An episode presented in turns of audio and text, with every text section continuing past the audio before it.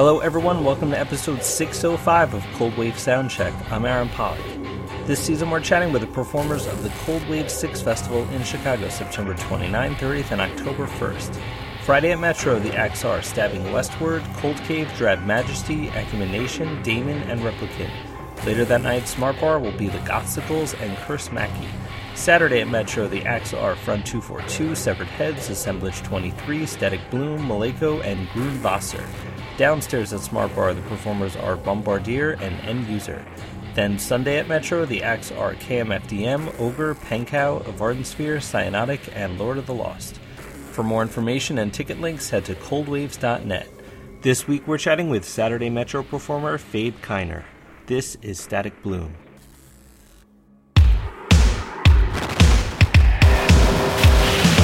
Now what's the matter?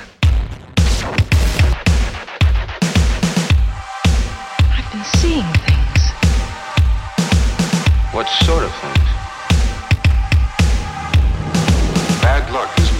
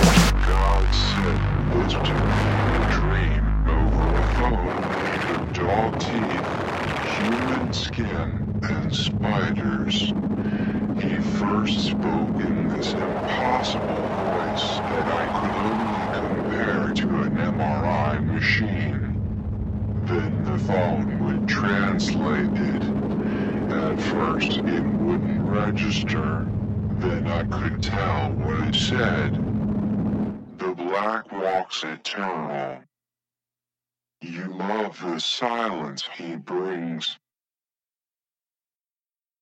If people don't know Static Bloom, they might know you from the other bands you've been in. Can you just go over the, the other projects that you've been associated with? I was in a band called Batillus. It's more like an industrial doom kind of uh, band. I, I was like the front man and did electronics. That band no longer exists. Um, they also played with uh, Jarboe, who used to be in Swans. Was part of her uh, backing band for a number of years.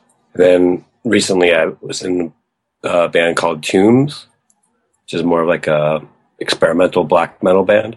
But uh, all these bands pretty much um, doing electronics and vocals in some uh, form or another. So tell me about starting Static Bloom and, and how that compares to those other projects. I started Static Bloom more as just like a, a personal project. I really wasn't intending on releasing anything or, or um, performing. You know, uh, it, it kind of just made it like out of the frustration of one of my bands dissolving.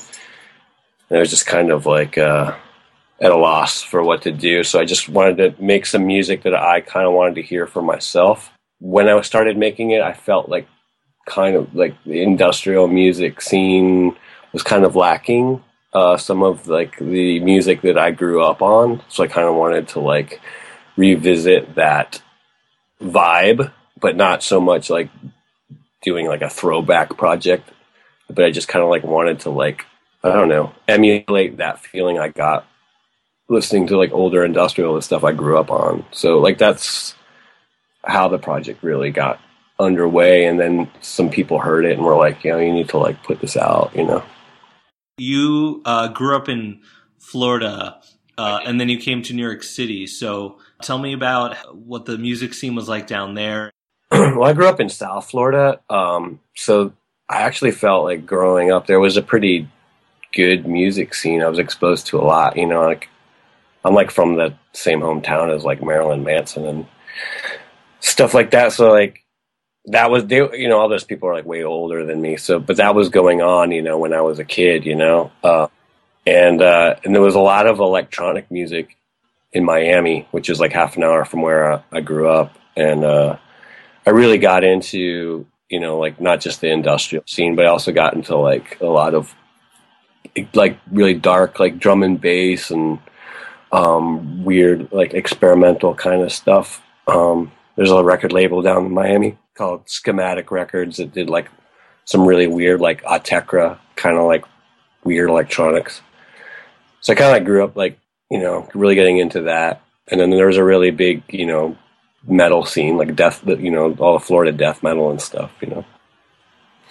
Yeah, so I, I felt like I was exposed to a lot of different music uh, growing up there. I thought, you know, it was pretty good place for that. But it was just I don't know the, the climate and like I don't know I, I kind of grew out of it. I wanted to move somewhere where there was more like of an art scene going on and I don't know. I just feel like everybody like growing up that like was trying to uh, pursue things that ended up you know moving out of Florida you know to pursue it. So that's kind of like my path, you know. So um, by the time this comes out, your new release, Blue Moon Blood, uh, will be out. The release date is April 28th. Tell me about working on that new album. I had a lot of music. I, I, I write a lot, you know. Um, so, like, I guess one of my hardest parts is like really like whittling down ideas. You know, like to to make that record, I had like over a hundred ideas, and then I just like kind of whittled it down because I wanted it there to be some type of continuity. I mean, I know it probably sounds pretty generic and saying, but I, I really wanted the album to feel like a, a, complete album, like a piece. So it was really important to me that I felt like all the songs like really flowed together they weren't just a bunch of tracks thrown together to make a record. I, I really wanted the whole thing to have the, the same type of like overall vibe. So I, I, I, know, I think I paid a lot of attention to that.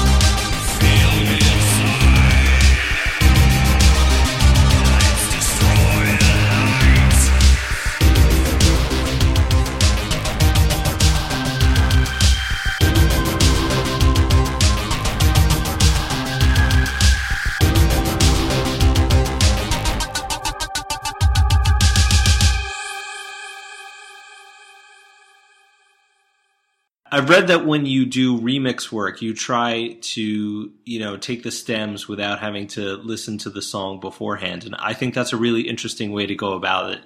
I would think that's harder to do if it's something maybe more popular, but I, I'm interested if at the end result, when you're done with it, if you end up listening to the original and seeing how what you've done compares to what the original sounded like.